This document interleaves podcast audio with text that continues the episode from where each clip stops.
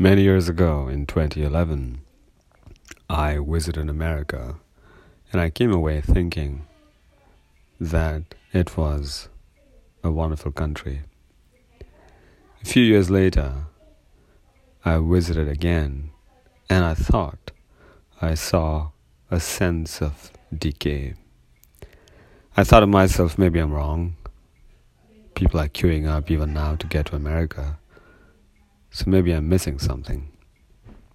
But it turns out, or at least I think it will turn out, that America has some problems.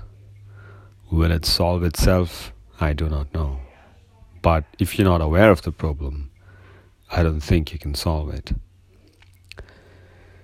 So today's podcast is on a book I picked up in the same theme by a gentleman called Chris Hedges, who's wrote, written the book America the Farewell Tour.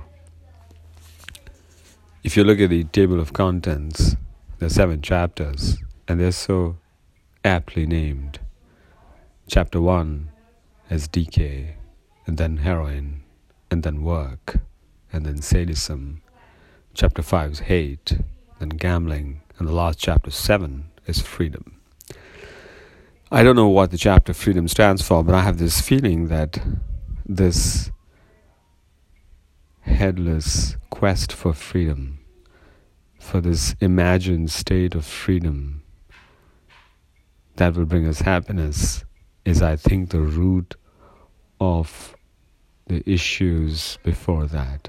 So, we, in our search for freedom, we are okay to decay we use heroin. We don't want to work. We're given to sadism. We hate. We gamble because we want freedom. Anyway, that sounds a bit maudlin. So I started reading the book, and um, the author starts with Karl Marx. The Economist has kind of denounced Karl Marx. Economist is a magazine, a very um, reputed magazine. And he's, they denounced Marx, and I, and, and I think I remember them calling Marx slightly confused or devoid of substance. But there was this particular paragraph that this gentleman, Chris Hedges, has uh, taken out from Karl Marx's book, A Contribution to the Critique of Political Economy. So let me just read that out. No social order ever disappears before all the productive forces for which there is room in it have been developed, and new, higher relations of production never appear before the material conditions of their existence have matured in the womb of the old society itself. The rest of it is very esoteric, and let me not go into that. Let me just pick up the first sentence. No social order ever disappears before all the productive forces which there is room in it have been developed. And I think that is the central premise that we are basing our society on. We are basing our society on this fact that we will have infinite growth, that we will continuously find ways to increase our productivity so I've spent a few minutes on, you know, something which is, um, I, I, think if you hear the content, it is a bit uh, like rambling. But here's here's the question, the title. Do you think that if you make um, fifteen dollars an hour today, or ten dollars an hour, or if you make ninety thousand dollars a year, or if you make $4,000 a month, do you think you will earn for the, let's say, the remainder of your working life, let's say 20 years or 40 years or 15 years, do you think you will earn an increased number every year?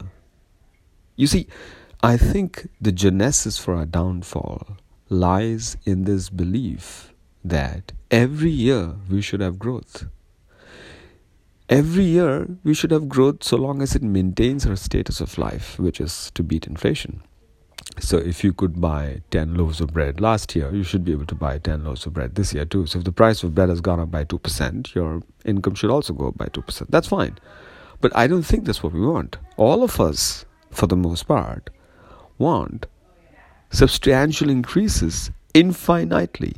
I mean, infinitely means till the end of our lives. Well, you know, it, it turns out that it's not, it's not just us. There are more generations to come. So, what, what that means is that we are betting that this society will continue to grow in whatever percentage that we want to grow. Let's say I want, you know, if I'm making four thousand dollars a month, uh, next year I want to make four and a half thousand dollars. So that's about a little more than ten percent. So what we're saying is that this society believes that for the next hundreds of years, we're going to have growth. How is that even possible? How can how can growth be so linear? How can growth not come down permanently and then go back up after a long time? I think this belief that we need to have growth every year is really the foundation or the basis of all our problems. I mean, we blame corporates, we blame politicians, but ultimately, corporates and politicians are just people. They are not people who come from other planet. They are own people. And we, because we are filled with this greed, wanting more every year, the lucky ones get to run the corporations, but we follow these corporations because we all want the same. If somebody says work for some more time, well, we'll work for some more time. The few people who choose to leave off the grid because they don't want growth, they're fucked. Why? Because the others want to fuck them. Because you can't have a few people leave, because you can only grow if everybody is working on the uh, treadmill. If some of them get off the treadmill, the treadmill won't move. So everybody conspires to keep everybody else on the treadmill so that they can have this mythical or this raised to the bottom pursuit of 10% growth or whatever percentage of growth. So I think the fundamental question is can you grow every year? And I think the answer is no. And I think this crazy desire to grow every year is the reason why we are hurtling into destruction. We can blame corporates, we can blame Trump, but no, the real people we have to blame is our own greed.